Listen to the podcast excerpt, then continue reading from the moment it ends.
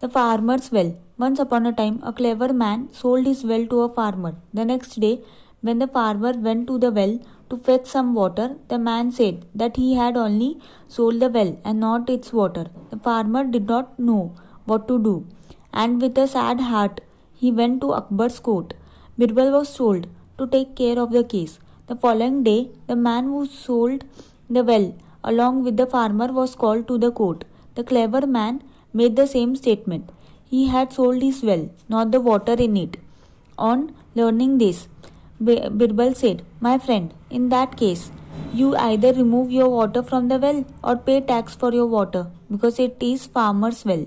The man realized his mistake and asked for forgiveness as he felt helpless and out with it.